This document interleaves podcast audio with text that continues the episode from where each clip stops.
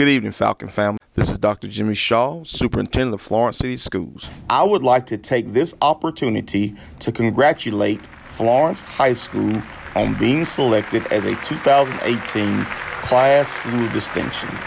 This award recognizes school programs that serve as outstanding educational models for other schools in Alabama. The CLAS Banner School program was created in 2001 to recognize schools in Alabama that showcase outstanding programs and service to students. Florence High School was one of 24 schools selected as a 2018 CLAS School of Distinction.